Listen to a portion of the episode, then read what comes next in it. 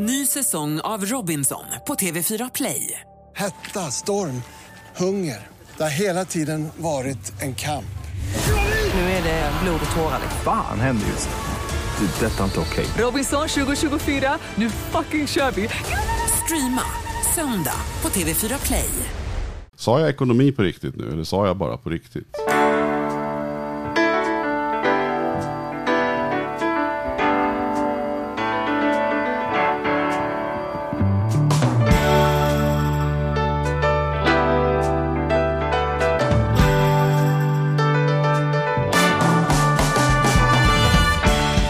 Hej och välkommen till På riktigt med Charlie och Mattias. Tack så mycket.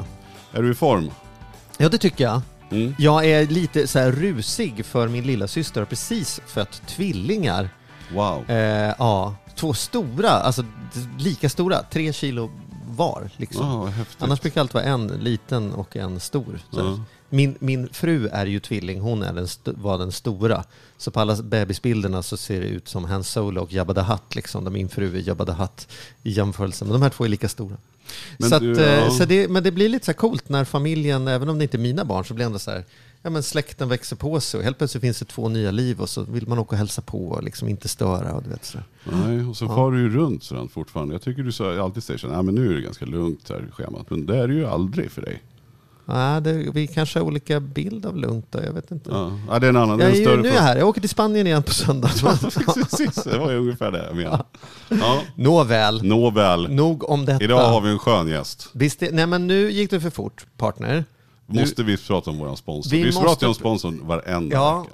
Nu kan ni vet vilka det är för att vi är så stolta att prata oss igenom dem, men vi har ju ett samarbete med Compriser. Ja.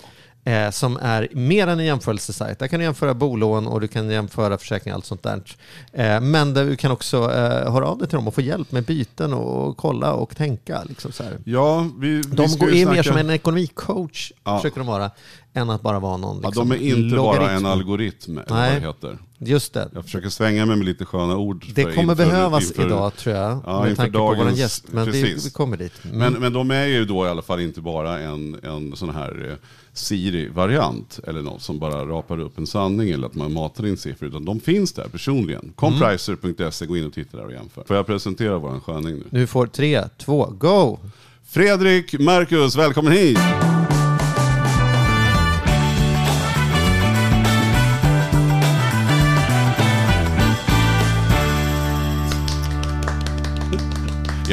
Jag bara hittar på att du är en sköning. Eller alltså för mig, för vi har ju inte träffats förut. Ja. Jag upplever dig som en sköning när man kollar på vad du har gjort och de här grejerna. Och sen inte minst hur du ser ut. Ja. Men vad ska man svara på? Man kan ju inte svara på frågan om man är en sköning. Det är väl ingen sköning som svarar ja på den, eller? Jo, de som är riktigt sköna. Okay. Ja, jag tror att det finns någon grej som jag tror Steve Jobs sa. Jag jobbar ju som mitt yrke på dagarna, ungefär som ni har yrken. Förutom att sitta så här som ni gör nu så sa Steve Jobs, jag är ju Creative Director kallas det. Jag är inte så jävla titelfixerad, det är nästan alla nu personer. De är väl titelfixerade. Jag har aldrig tänkt så att jag ska göra karriär eller så. Men, och då är jag Creative Director och det är ju så här coolt yrke, man jobbar på byrå eller något sånt där. Mm. Och då sa Steve Jobs att om man är creative då vet man det, då behöver man inte ha det i titeln. Jag tycker han var ju bra på att såga folk. Han sa mycket sådana bra grejer. Jag brukar använda mycket, jag jobbar ju mycket med att anställa bra folk är ju en jävligt bra grej. Mm. Har du bra anställda så löser sig det mesta. Mm. Så jag känner, och har man bra team runt sig så är det lugnt. Och han sa också det att om bozos hire bozos, så att har du liksom idioter så hyr de in fler idioter och då är det kört och då får du dra från firman. Ja. Och det är nog det allt handlar om, skulle jag säga. Ja. Har du idioter anställda då går det åt helvete. Ja. Men du, vad har du lagt ut för dagens bild då? Då har jag inte lagt ut någon, tänkte jag skulle göra mer sen. Men jag har gjort, alltså jag vet inte, det är tråkigt, det känns som man är på arbetsintervju ibland när man ska göra sådär, men om man inte är då sådär, som jag lyssnade på avsnittet som var tidigare, Gry, avsnittet var jävligt bra. Min bild ändrades av henne, jag tyckte hon verkar vara en proffsig yrkesperson. Sådär. Hon har ju gjort lite så här flamsigt intryck och det märker jag ibland också, jag som då är lite, som ni sa, lite skön, ibland blir man inte tagen på allvar när man kommer och säger så här ska det vara liksom. Ja, just det. Du är 55 va? 55 tror jag. Ja. Jag kollar faktiskt faktiskt det häromdagen på en sån där tjänst. Ja. Hur gammal är jag? Ja. Jag är 1963 och jag tvingar mina föräldrar att avbryta segelsemestern för att kolla på månlandningen. Mm-hmm. Och det var ju mäktigt. Så. Mm. Men annars så... Men alltså 63, vad var det för bandår? För då var det lite sån här... Man lyssnar inte på något när man var 0 år. Utan nej, jag ska säga att jag vaknade 70. Till med punk. Jag började, mitt första band jag gillade var... Och det är en sån här som man inte ska säga det, men det var Status Quo. Mm. Som spelar boogie-rock nu. Ja, de har jag sett i Eriksdalshallen. Ja, det är mäktigt. Ja, det är mäktigt. Och jag såg dem på Gröna Lund, tror jag. Och 76. Men sen kom punken och då sket jag allt det där. Mm. Och då började jag lyssna på punk och började spela själv i band och så. Så det har jag gjort från och till sen jag var yngre. Men du har ju varit väldigt framgångsrik genom åren i ditt jobb. Ja, ska vi göra någon sån här liten så här resan till? Ja, vi vill ju prata framtid, men vi kanske måste raka av historien för att kunna få prata om det här gottiga med finans. Ja, men vi kör en snabb på det. Ja, kör en snabb melodi. Vad heter det? Melodikrysset snabbrepris. Uppfödd i Årsta, farsa som var advokat, mamma sjuksköterska. Var vaktmästare och lökade mest, började och spela i band då, kom in på det här, nu kommer ekonomi, så nu kommer ni in. Jag kom in på 2 år ekonomiskt för att jag hade fubbat så mycket, eller liksom, jag hade ju inte ansträngt mig så mycket plugget, och kom in på 2 år ekonomisk och upptäckte att det var inte riktigt min grej, men gick på där och lökstil, blev kär i en tjej i humanistisk linje, och tänkte att jag måste byta linje, så jag kommer in i hennes klass, och det är ganska mycket skillnad på 2 år i ekonomisk och så humanistisk, så jag satt hela sommaren och tentade av varenda jävla ämne och pluggade mer än jag någonsin har gjort i hela mitt liv, och bara på jakt efter kärlek, bara liksom. Efter henne, och så kom jag, och så första jag fixade det där, och så kom jag in och så frågade jag så här, när jag kom in i klassen första dagen i humanistisk linje, så här, var är Mia någonstans? Hon har tagit sabbatsår. Och då, det var min ekonomiska, och då, sen gick jag humanistisk, jag gick i samma klass som Pontus Gårdinge faktiskt, om man ska snacka om kändisar. Ja. Han klagade på att vi hade mjäll, han var ju liksom modell liksom, så han klagade på oss att vi hade fula kläder, så jag var ju punkstil då, målade om skorna med röd färg och var rätt töntig så, men körde någon Elvis Costello och punkstil. Sen hände väl inte så mycket, jobbade vidare där, men då var det någon polare som sa, du kan inte vara vaktmästare så där, fan du borde ju gå Bäckmans, alltså reklamskolan, och jag bara, ja men de söker jobb där, de söker ju vaktmästare, så då började jag där som vaktmästare och frågade rektorn, får jag vara med på lite lektioner och så där istället för att få högre lön och så här. Snubben som var innan mig på intervjun, han hade med sig spritkassar, så han sket dem i, för de tyckte det var dåligt, osmart att ta med sig dubbla sprit. Ja, precis. Så jag fick jobbet. Tips ni som ska på intervju också. Ja, så det var inte precis skit i spritkassarna. Och då så efter ett tag jag varit där, så frågade jag, får jag vara med på er slututställning? För när man gått där 3 år, då har man en slututställning som på Konstfack och alla sådana ställen. Och då gjorde jag en elektronisk barnbok. Jag hade lånat stålar av morsan och skaffat dator hemma och varit inne på det där. Så jag gjorde en elektronisk barnbok som var väldigt enkel så där, som små barn kunde använda. Det här var innan man snackade skärmtid och hela det skiten. Och då tog man bara, klickade, så kom det upp en bild på ett djur. Och barn, väldigt små barn, ser bara outlines. De ser, så det var liksom en kossa. Så sket kossan ibland. Och det hände lite såna enkla grejer. Någon groda som käkade upp en fluga. Och då, problemet är ofta när man är yngre, det är att man inte vet riktigt vad man... Är man bra eller dålig? Det här som jag har gjort, jag tyckte det var coolt, men jag trodde, hade ganska dåligt självförtroende. Men då så var det många som kom in från de här största byråerna och sa, vad ska du göra nu när du gått ut Bäckman? Men jag är ju vaktmästare här. Och så var det många som sa det bästa i år då. Tom Hedqvist, en snubbe som gör randiga mjölkpaket, mest känd för det, som var rektor sen på Bäckman som år senare. Han skrev något brev och skrev till mig att du var bäst faktiskt på riktigt, men du behöver göra det här, lära dig mer om typografi. Så då gjorde jag det sen. Och sen kom hela den här internetgrejen, då hoppade jag på den direkt 95 och började på VM-data, konstigt nog. Så man kan tänka så här, ja men du är ju skön lirare sådär. Du borde inte jobba där, men vad fan, jag kom in där och då så skulle jag lära mig någon sorts, det de gjorde där på den avdelningen jag började, men de höll på med multimedia. Kommer ni ihåg det? Multimedia, man CD-ROM, man jävla mäktig produkt sådär. Och då var det så här, de gjorde sådana här program, så här, lär dig Office-paketet, tryck på nästa så dra ner menyn här, svintrist. Och då satt jag på den kurs och skulle lära mig det program man kunde göra. Då kom det in en gubbe som ser ut som jag gör nu, han var lite äldre och grått hår, Lasse Hellqvist hette han, och han kom in och sa så här, du, det är någon kund här som vill ha hemsida. Är det någon som vet någonting om hemsidor? Och jag bara, jag är ju uppkopplad hemma. Jag har lånat mitt polares konto på universitetet.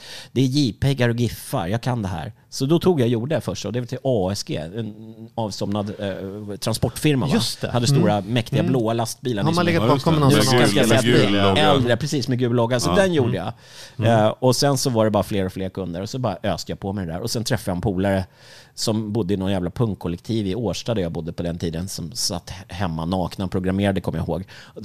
Han sa, de söker seniora designers till Spray.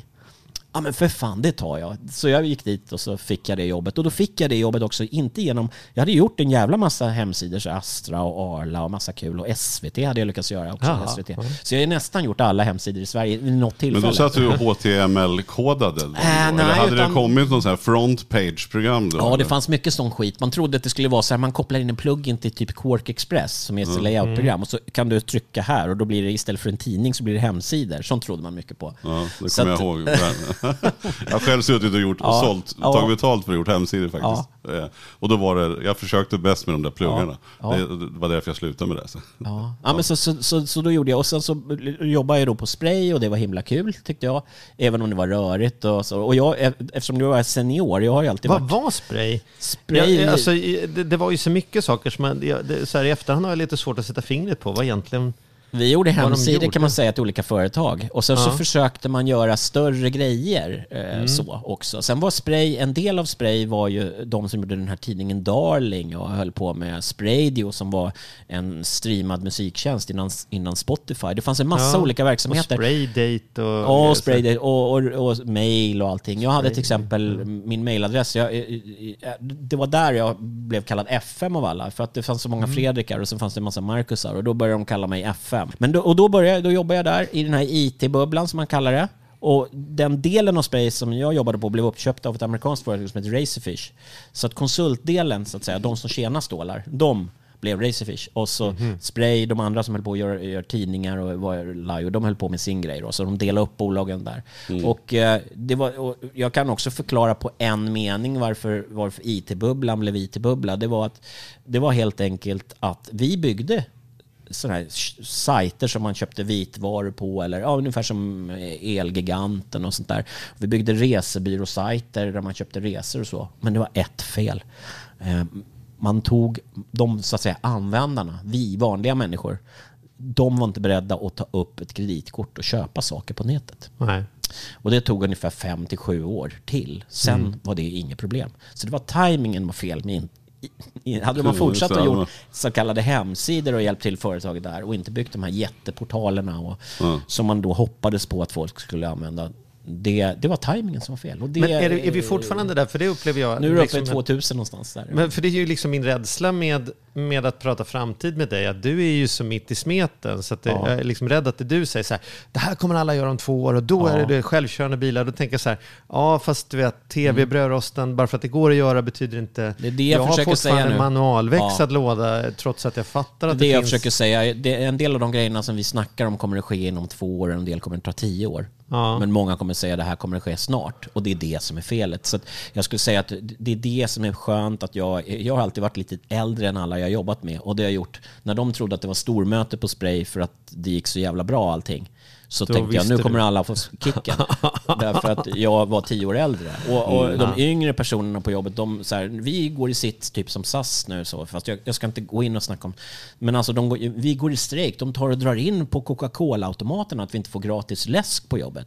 Och jag sa, jag tror att det är för att det kanske inte går så bra. Och de andra bara, nej, det är jävla gnäll, det är så jävla dålig stil och sådär. Så satt de där och sen ingen jobb.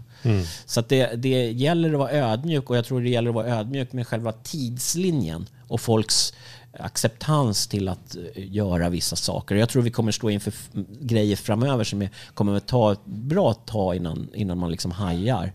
Jag kunde ju känna att det är klart det kommer att bli så här. Hur definierar vi digitalisering? För nu ska vi prata nu framtid, vart vi är på väg, och finanssektorn och liksom så här. Min chef där när jag var på Razorfish, då hade 2 amerikanska chefer som var rätt så där balla. Men det liksom sjönk ju som jävla sufflera där.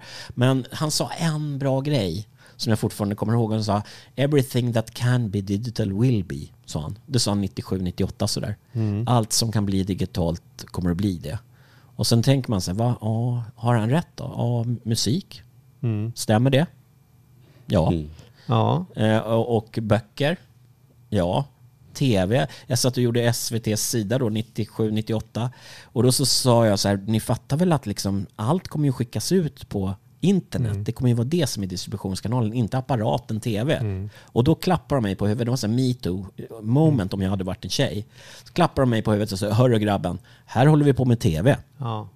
Tablån ligger där möjligtvis. Liksom. Ja, och det finns en sån scen, tror jag. Det finns en film som heter Pirates of Silicon Valley som handlar om Bill Gates och Steve Jobs. Ja. Och då så sitter Bill Gates hos Microsoft och han har föreslagit att vi har gjort ett operativsystem. Och då säger de att det är inga pengar i operativsystem, säger de till Bill Gates. Mm. Och så säger de så här, det är okej. Men är det okej om vi skickar med våran dos då? På alla era datorer som ni säljer.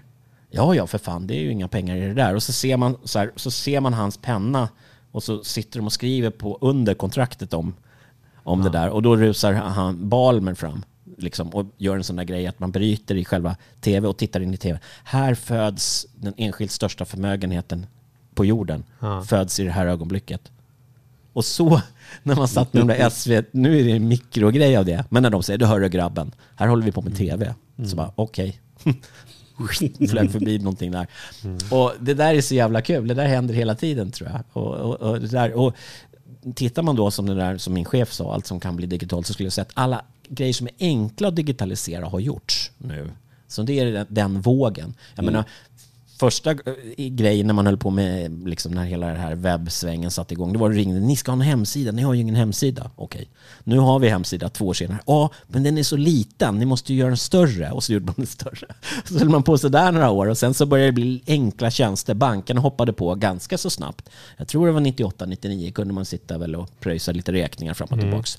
Och då, det enda de gjorde var ju enabla liksom backend-systemen som de själva höll på med på banken och lägga ut det till kunderna och som säker inloggning. Och sen har man försökt göra lite användarvänliga, men så mycket har inte hänt. Det är ju lite scanning. Nej, och det tog ju rätt många år innan det gick, alltså, tills det gick fortare att betala dem digitalt. Det gick ju mycket snabbare att köra bankgiro och lapparna och stoppa i kuvert. Ja, och autogiro och grejer innan sånt fanns. Och sen, jag kommer ihåg, min fru är med i Journalistförbundet och jag bara, du måste gå ur dem för de har så långt OCR-nummer. Mm. De hade 10 gånger längre än alla andra. Jag var skitsned på det. Och det jag brukar tänka är, om man då förenklar som min gamla chef där, allt som kommer bli digitalt blir det, så skulle jag säga att allt som man skulle vilja ha kommer det bli. Och då menar jag när det är såna här liksom tjänster, varför är det inte så här? Fan vad bra det hade varit om det var så här. Det kommer det bli. Som, vad skönt det var om man slapp gå och handla så man kunde köra hem maten. Ja, så kommer det. Mm. Och sen så, men du hade ju någon sån här index, vet jag att du har liksom tittat på hur digitala, för det är svårt när man är mitt uppe i det liksom. Ja, vi ska ha någon dag i höst nu på jobbet och då så har jag lovat att se, jag tar ju ofta i för mycket så där, så jag och vdn på firman, Johanna, vi ska hålla ett föredrag och då så snackade vi om vad vi skulle snacka om och skulle vi göra någon grej av att vi var lite äldre så vi har levt genom olika perioder. Jag brukar ju säga att jag är så här offer för lagringsmedia. Jag har både haft LP-skivor och CD-skivor och man tänker VHS, kassetter, Blu-ray och jag är lite så här teknik. Minidisk. Ja, min farsa sa till mig så här när färg-tv:n kom så sa han jag tror inte att det är så bra i början, vi måste vänta. Det kommer bättre än färg-tv:n liksom.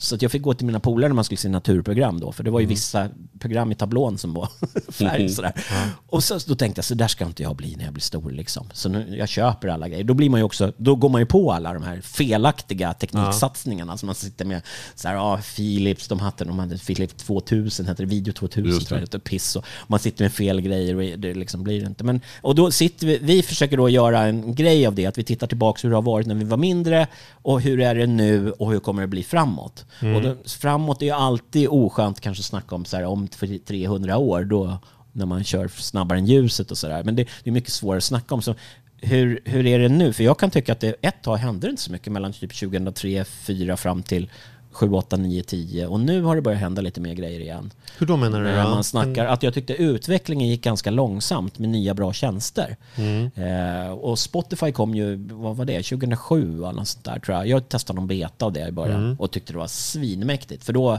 fanns det heller inte, när man var betatestare fanns det inga som helst restriktioner. Det fanns inga sådana här, nej det här bandet får inte vara med och sådär, utan allt fanns då. Mm. Men Och sen så tänkte man, det här kommer inte ta lång tid när det kommer med tv och sånt. Det kom. Men sen brukar vi vara långt efter. Jag vet ju också precis, för mina barn för 01 och 04. Och då, jag tyckte också att det stod väldigt stilla. För vi satt ju fortfarande då, visserligen så kunde man spela in tv-program som man hade velat sett. För man ville ju ha och kunna titta på barnprogram precis. Och såna saker. Och då kunde man spela in på en DVD istället. Exakt. Det var väl liksom den skillnaden från en VHS till att man kunde. Men det hände inte så mycket förutom det. Nej, och jag tänker på rent tjänstemässigt. Så här mjukvarumässigt nu, att nu går man runt med en del tjänster i telefonen som är svåra att vara av med. Jag tycker till exempel Klarna, jag är inte affiliated med dem heller. Jag hade en dålig bild av dem. Jag tyckte det var bara glorified låna när man ska köpa något man inte har råd med. Och så var det nog också till viss del. De gick in i branschen som var svindålig. Alltså de här GE Capital och, ursäkta, ni får ju sudda lite namn där. Men alltså vissa så här som kanske blir sponsorer för. Ja, och men alltså sådana där riktiga skitfirmer. Och så kom de in och gjorde det mycket slickare med den här lite moderna approachen. Men jag tyckte fortfarande att det var samma i botten. Men om jag kör deras app nu, om man bortser från den här Snoop Dogg och sånt som inte har någonting med det hela att göra.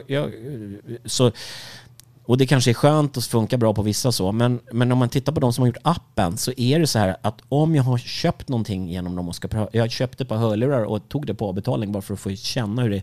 Jag gör ofta sånt för att kunna uttala mig om det och sitta så här och snacka.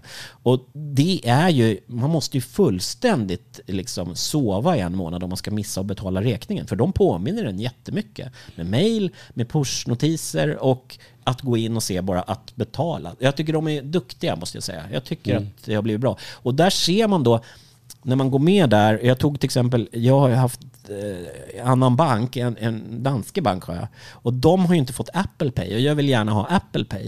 Och de har liksom inte fixat det. Och Nordea har haft Apple Pay. Men jag lämnade Nordea för en massa år sedan för jag tyckte de var sopiga. Och då är det plötsligt så kommer Klarna säger, vi kan fixa Apple Pay. Det är bara att koppla ditt danska konto till oss. Så då gör jag det. Och så funkar det. Ja, men det är ju bra. Nu funkar det. Jag gillar Klarna. Ni löste ju det här.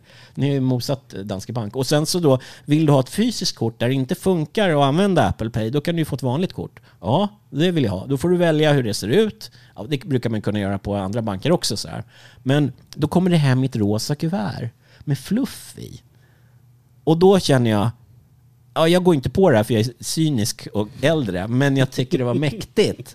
Och jag tror att det finns andra, om jag som är cynisk gammal gubbe tycker det är mäktigt och inte i målgruppen för rosa kuvert egentligen, ändå tycker det är mäktigt. Varför? Nu har de här andra bankerna, de skickar sina kort och här får du det här kortet och kortet. Och sen så kommer någon och bara gör det på ett snyggare sätt. Det är så jävla smart att tänka så. Och jag tror, sen så kan man säga att okay, bara det faktum att du sitter och pratar om det i den här podden är ju ett tecken. Ja, de borde ju anställa mig direkt och sparka ut Snoop Dogg och ge stålarna till mig istället. Men att jag tycker att jag tror att så här, det kommer en ny generation med folk som tänker på ett annat sätt, som bygger de här tjänsterna. Men hur tycker du att finanssektorn ser ut utifrån oss? Digitalisering och framtidsspaning. Min upplevelse är ju precis, att så det har varit väldigt... Ja. Om jag ska vara elak så ska jag säga att min upplevelse är att de har en affärsmodell som har funkat så jädra bra i 150 år. Så innovation är liksom inte storbankernas... Liksom, de vet inte riktigt ens hur man gör, för det har ju alltid funkat. Liksom. Det är ju en skitbra grej att låna ut stålar och sen så tar man betalt för det. Det är ju, som du säger, det är en grym affärsidé och de har inte behövt göra någonting, men jag... tror, och där är återigen det här med tiden. Man trodde för flera år sedan, nu är det slut för bankerna, nu kommer de här liksom Ryanair-bankerna som är liksom byggda från scratch för att göra såna här grejer och inte ha då, som en del av de här storbankerna har ju 1000 pers på dataavdelningen, och man bygger allting från början istället, lite Ryanair-tänk sådär, vi har samma flygplan och sådär. Då borde det slås ut, men då har de såna enorma andelar av oss redan, så det tar ju tid. Så där tar vi återigen fel på tiden, men att det kommer hända, det är helt övertygad om. De bankerna som inte anpassar sig och hajar hur folk vill ha det, de kommer att paja. Men samtidigt då, när du säger det så tänker jag så här, fast det har ju gått väldigt långsamt, för jag har ju haft internetbank i ganska många år nu i alla fall, och hittills, jag tänker att jag tillhör 5 miljoner människor som loggar in ungefär samtidigt med fullt lönekonto, redo att betala saker, och jag erbjuds inte en enda sak att köpa när jag är inne där. Det är ingen som säger så här, vill du lägga över lite pension här eller tips om försäkring här eller liksom så här, boka din semesterresa med 10% rabatt. Det är ganska konstigt affärsidé. Det är svårt att hitta ett annat företag som säger så här, om du kunde få 4 miljoner besökare i din butik som alla kommer in med hela lönen i handen. Tycker du vi ska sälja något när de ändå är inne i butiken? Nej, det ska vi nog inte. Jag har ju jobbat med... Är inte det lite märkligt? Jag har jobbat med en storbank. Det är inte som att storbankerna har något problem med att vilja ta våra pengar, men här är det ju ändå som att... De är försiktiga med det där, vet jag. För de tror att det blir kräng och så. Och att man upplever dem som liksom, jag gör det här, det är okej, men nu kommer ni att försöka komma in med andra saker. Och jag vet inte fulla svaret på just det där än. Men det som jag tror mycket... Vi håller ju på mycket med de här digitala assistenterna som man snackar om nu idag. Och till exempel Alexa, Amazon eller Google Assistant. Vi har ju Siri och vi har Bixby. Och det finns en massa sådana här olika. De där assistenterna gör ju de kan släcka... varför de plötsligt blev populära. Det är ju för att det är ett interface mot Internet of Things, som du snackar om brödrostar och grejer och sådär. Då, förut så fick man ha, när det där kom Internet of Things, då laddade man ner en app som var halvdålig till alla de där. Så nu är det brödrosten styr jag då, vi har ju lite sådär hemma. Brödroststyrning, en app och sen så eller det var så i alla fall. Så man vill ha allt automatiserat, man vill kunna sitta i soffan och sköta allting och kolla allting så. Och problemet var att man skulle då ha... Men många av de där hemtricksarna ville ha det så i alla fall. Men det var ju meningslöst och det var töntigt och det var brödrostar, det är liksom hallå. Och till slut så det första steget av de här är ju att man kan faktiskt säga tänd och släck lampan, och då har alla de här tillverkarna av de här Internet of Things fått att ena sig om att de borde kunna styras av Google Assistant och Alexa och One ring to rule them all. Ja, och då blir det precis, och då får de anpassa sig, och då har det plötsligt bara pang blivit så. Och när man byggde det där och Internet och Things och alla som gick och höll föredrag om det runt 2005 och 2004, nu kommer det bli, allt kommer bli uppkopplat och jävlar vad bra allting kommer bli. Ja, fast de hade missat det där med att man orkar inte ta upp, för människan är som vatten, man tar närmsta vägen. Men då när det plötsligt blir att man kan säga, nu vill jag att, som vi har hemma, som min fru hatar, och det är inte för att hon är tjej så, det är inte alls det, hon är bara mer praktisk och ser inte nyttan av att våran kökslampa, som när man ska laga mat i lila plötsligt och så.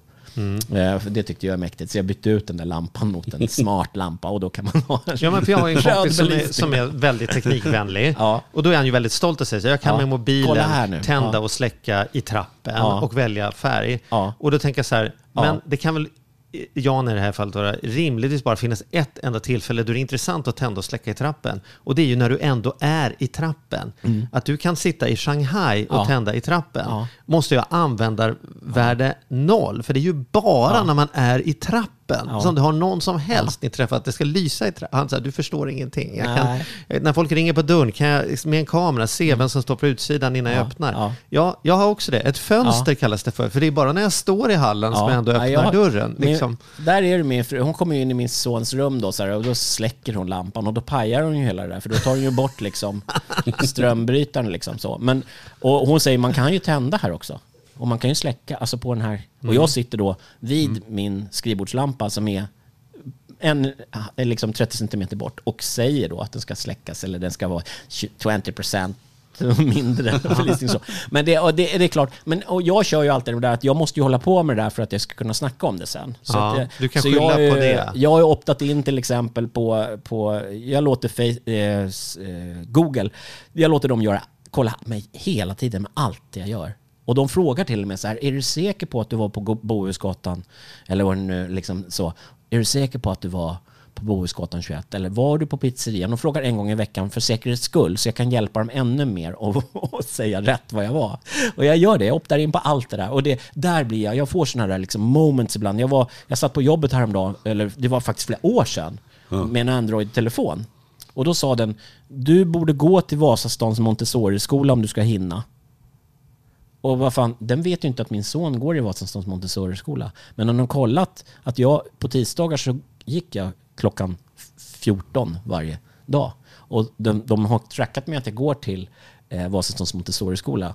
Och då föreslår den att de har lagt ihop liksom ett och ett. Och när jag har gjort det tillräckligt många gånger så kommer den. Och sen tog de bort det där.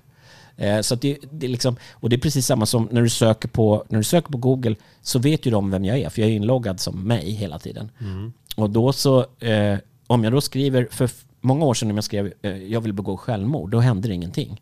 Men nu så lägger de upp så här hjälplinjer och sånt. Och de vet ju så enormt mycket. Men problemet är, vi som människor är inte beredda på att de berättar hur mycket de vet om en. Mm. Och det är det som är den stora grejen just nu. Men har du ingen rädsla att du tänker sig att den säger så här: det här är vägen du ska gå till Montessori-skolan, därför då går du förbi Apple-butiken som har betalat pengar för att du ska exponera, så att liksom, hur vet du att din assistent jobbar rätt? Ja, precis, om jag har en assistent anställd som sitter i soffan här, då tänker jag så här: hon jobbar för mig.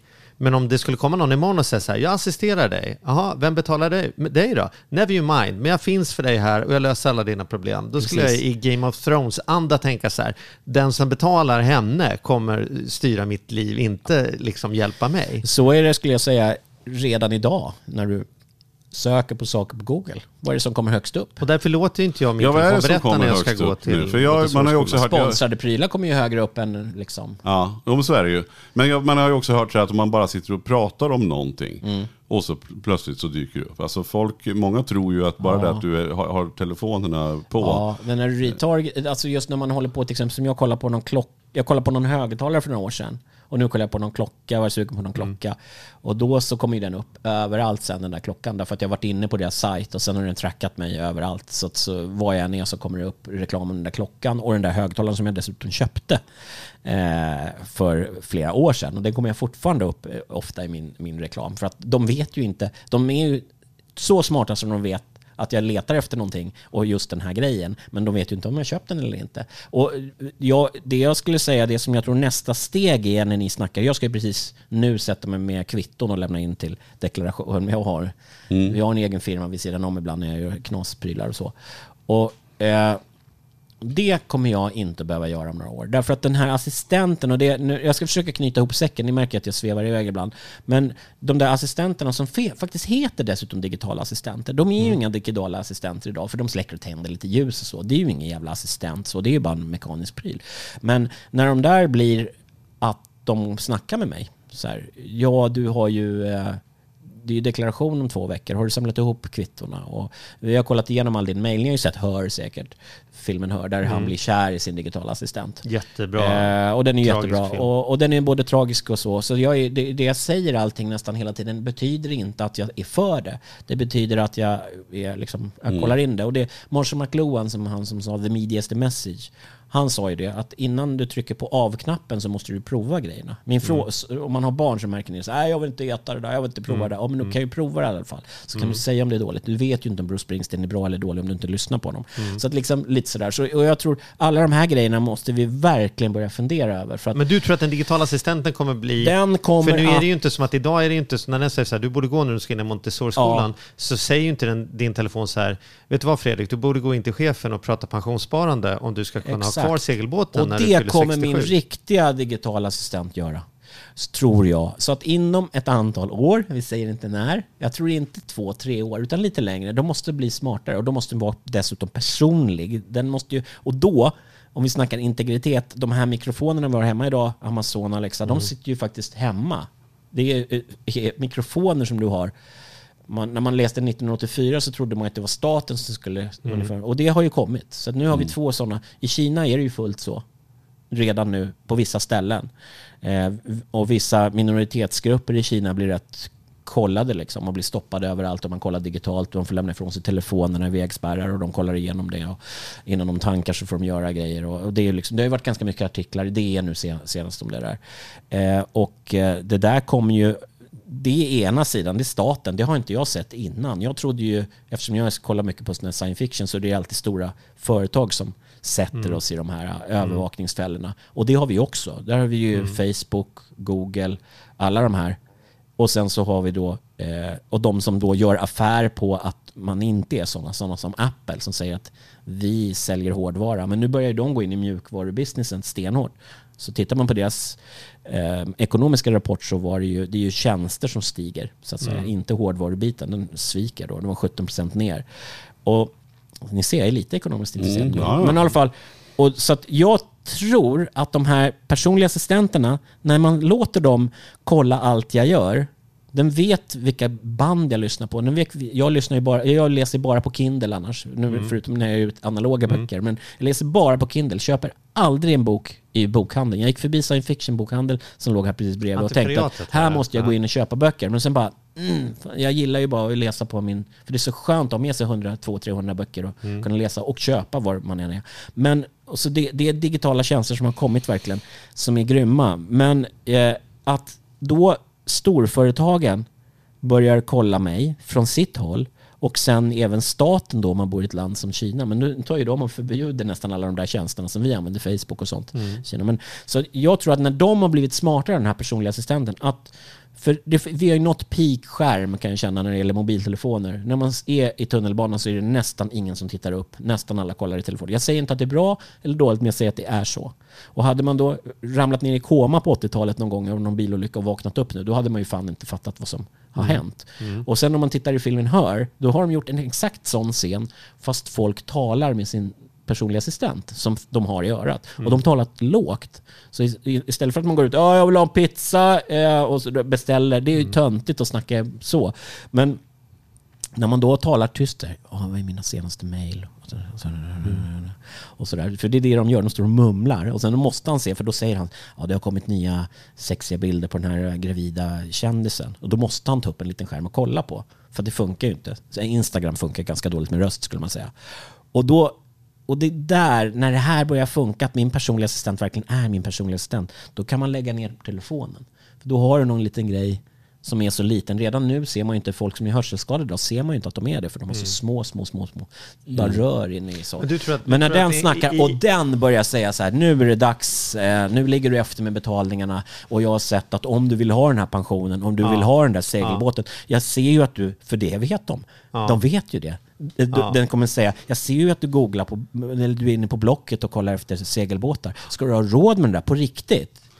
Så det är, om vi ska titta på vad som kommer hända mest inom den närmsta tiden, utan att säga några fasta år, så är det, tror du, att det är den personliga assistenten som kommer utvecklas mest? Den riktiga personliga assistenten. Och när du glömmer din mobiltelefon idag, så kanske man vänder hem för att hämta den, men man klarar sig ju faktiskt så. Men om den där... när den är paj den dagen, då kommer det vara helt rökt, för den kommer att påminna dig om alla grejer, den kommer att veta mina mönster mycket mer än vad min fru vet, och den vet ju allt mitt beteende online, och eftersom den är med överallt, all positionering, allt jag säger, för den lyssnar ju på allt, om jag nu säger att jag tycker att det är okej. Så att det där är ju, och då kommer det, och just med allt så här ekonomigrejer, då kan man tro att någon som är slarvig, om vi tänker Gry som sa själv att hon inte var så jävla intresserad, som ni intervjuade i förra avsnittet, som inte intresserad. Hon kommer, om hon skulle vilja, så skulle hon kunna ha den där påslagen, och då skulle det vara som, om jag känner redan nu att jag litar lite på er, man skulle kunna fråga er om ekonomiska problem eller vad tycker ni och sådär, ni är ju gamla Lyxfällan-gubbarna och sådär. Och då skulle man ha någon som var 10 000 gånger bättre ner, för att den har ju ett underlag som den kan hämta in som är enormt. Om vi säger att just den digitala assistenten som jag använder har 43 miljoner andra användare. Men den är ju, min är ju personlig, precis, så den borde ju veta, i Sverige är det de här reglerna som gäller, och då är det här som funkar. Och de här jämförelsesajterna som jag tänkte på, Compriser, så här, som ni har som sponsor, de kommer ju behöva, de kanske ska göra en sån digital assistent istället. Compriser, jag använder Compriser 4.3. Men det här är ju, om man ska vända tillbaka till så här, knyta ihop säcken, så kan jag, min mamma jobbade som förskollärare när hon jobbade, nu är hon pensionär. Och hon fattade ett ganska tidigt beslut där, när pappa fick hem någon sån här hem-PC-grej för att han jobbade på kontor och grejer. Jag är förskollärare. Det där med datorer, det är inte min grej. Jag behöver inte engagera mig i det. Jag kommer sitta där, jag kommer titta på barnen, och vi kommer liksom ta hand om pedagogiken. Det kommer inte vara en del av mitt liv. Därför tackar jag nej till den. Liksom.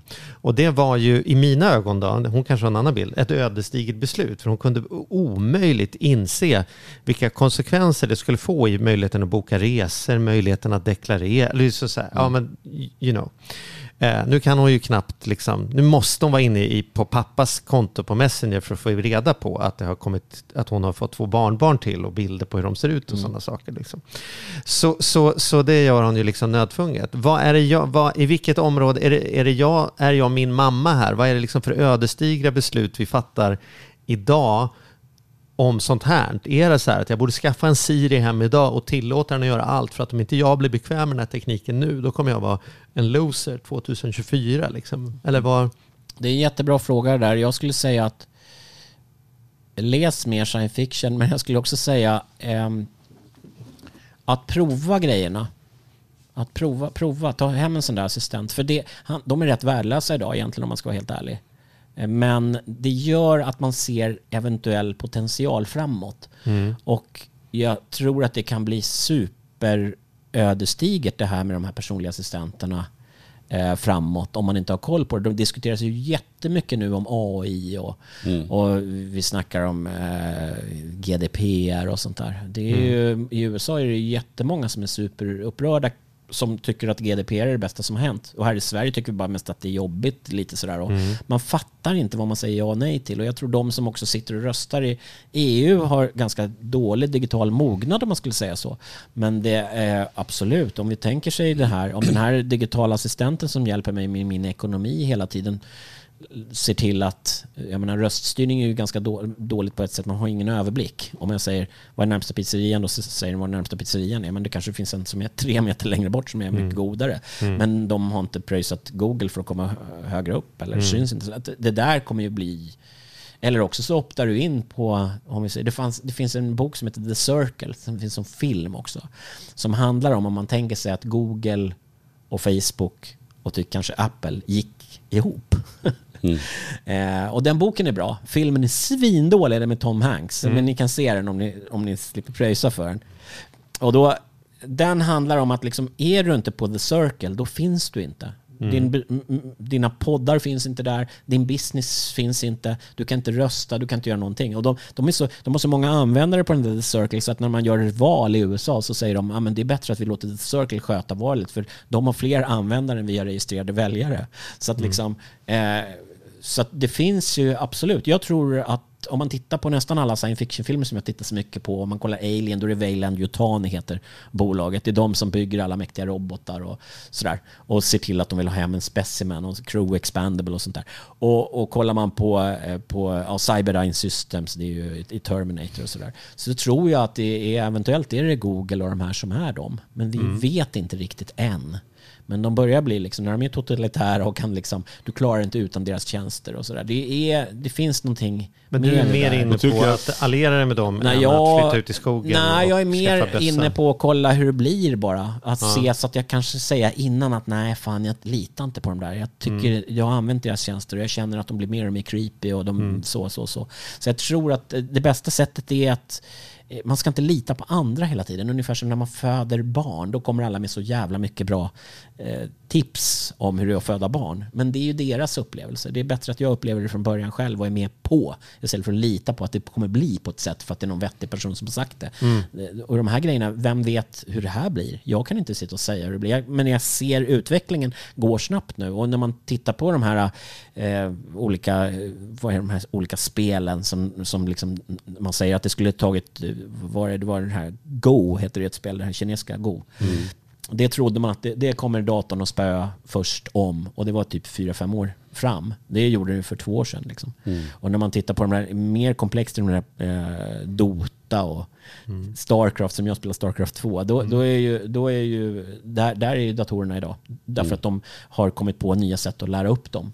De får spela mot varandra istället, och då gör de det så otroligt mycket så de får så här 45 000 spelår på en månad eller något, för att de sitter och kör superspeed liksom. Så att liksom, de där är, och då kan man snacka, där har ni ju lyxfälla gubbar. Alltså, har man då, den där jävla assistenten kommer ju aldrig tillåta att jag blir en lyxfälla kille, om jag kanske inte köper rätt produkter i och för sig. Jag vet inte. Så det där är otroligt komplexa grejer. Men jag tror att det kommer både bli jättemycket bättre och kanske jättemycket sämre. Vem har råd med de här? Vad kostar de att ha? Hur tjänar de pengar, de som gör de här digitala assistenterna? Är det en prenumerationstjänst? Nu är det nästan allt prenumerationstjänst. Det börjar ju komma en ny generation med folk, jag läste en schysst artikel om det, med folk som liksom skiter helt i. Då, en av de största och dummaste grejerna tycker jag rent politiskt är att om man är ung idag då måste du ha någonstans att bo. Och där har ju liksom samhället svikit, kan jag känna. Man måste ju då låna rätt mycket stålar. Och då är du inne i hjulet. Istället för att kanske kunna hålla på och laja lite som jag gjorde. Och typ vara vaktis och bo hos morsan för länge. Jag köpte bara saltvattensfiskar för jag blev saltvattensakvarist. Istället för att liksom investera pengarna i något vettigt. Fast jag tyckte det var ganska kul. Men så att de där lajtiden har försvunnit. Nu måste man in i ekorrhjulet jävligt tidigt. Mm. Så. Om man då inte har rika föräldrar eller rik pojkvän eller rik flickvän eller något sånt där. Eller någon som äger någon fastighet. Så, och det där är jävligt tråkigt. Och därför har den där nya hyrgrejen. Jag köpte ju skivor seriöst för flera tusen spänn i månaden. Kom hem med, så här, mamma sa, här är ditt barnbidrag. Handla kläder, och så kommer jag hem med 2 kassar skivor och 1 par kalsonger liksom. Så det där nu, jag kör Spotify, det är ju svinmycket billigare. Jag pröjsar liksom 1 000 lapp per år då, säger grovt. Fast jag har Tidal också, eftersom jag måste testa allt så måste jag ha alla de här. Så det blir svindyrt. Men liksom, och det är bättre ljud också, jag är stereogubben. Ja, är men liksom så att jag tror att, och då har kommit en ny grej att då borde de i poddar, alltså då menar jag inte sådana man sitter och pratar med, man bor i en liten ställe som man bara hyr in sig och så har man bara en bunk liksom. Man bor i överslafen och så pröjsar och jobbar och tjänar ganska mycket pengar, men du vill resa istället och göra andra grejer och inte gå in i liksom ekorrhjulet. Och jag tror det måste ju komma någon sorts reaktion mot det här. Och jag har jättemycket yngre människor på jobbet som bara sitter och babblar om bostadsrätter och kostnader och hit och dit så här, istället för att snacka om jag lirar ju skönt band eller gör någon kul grej eller jag kör en startup. Hur vågar de gå in i det liksom? Jag håller själv på med startups, men då kör jag dem så länge jag kan under radarn och tar dem om de åker iväg så att säga. Då får man väl ta tjänstledigt eller något, men jag jobbar på det sättet så att eftersom jag har inte den ekonomin så jag kan, nu kör jag 3 år här med den här startupen som är ofinansierad, så jag måste få in lite lön liksom här och där. Superintressant. Det här var mycket att ta in, känner jag. Jag känner mig lite blåst av stolen. Det är skithäftigt. Ja, jag är precis. Så roligt att höra. Här behöver man ta en djupandas efteråt, tänker jag. Ni kan lyssna på vi har gjort en ny singel nu, nya krösa som heter Fuck Dem. Den är bra, det är Fuck med 2K. Den har kommit nu, den är jättebra. Ja. Den finns på Spotify. Nya Krösus. Och den kan vi lägga upp på Spotify. Hälsa Arve så mycket för mig. Jag bokade honom till Slakthuset i Nyköping 97. Ja. Och vad hände då? Kom han dit? Ja, han kom. Ja. Han är svinbra. Skönt att det är en fråga. Du kan upp. Varumärken. Ja, det är bra. Ja, verkligen. Tack så mycket för att du kom, Fredrik. Tack för att jag fick komma.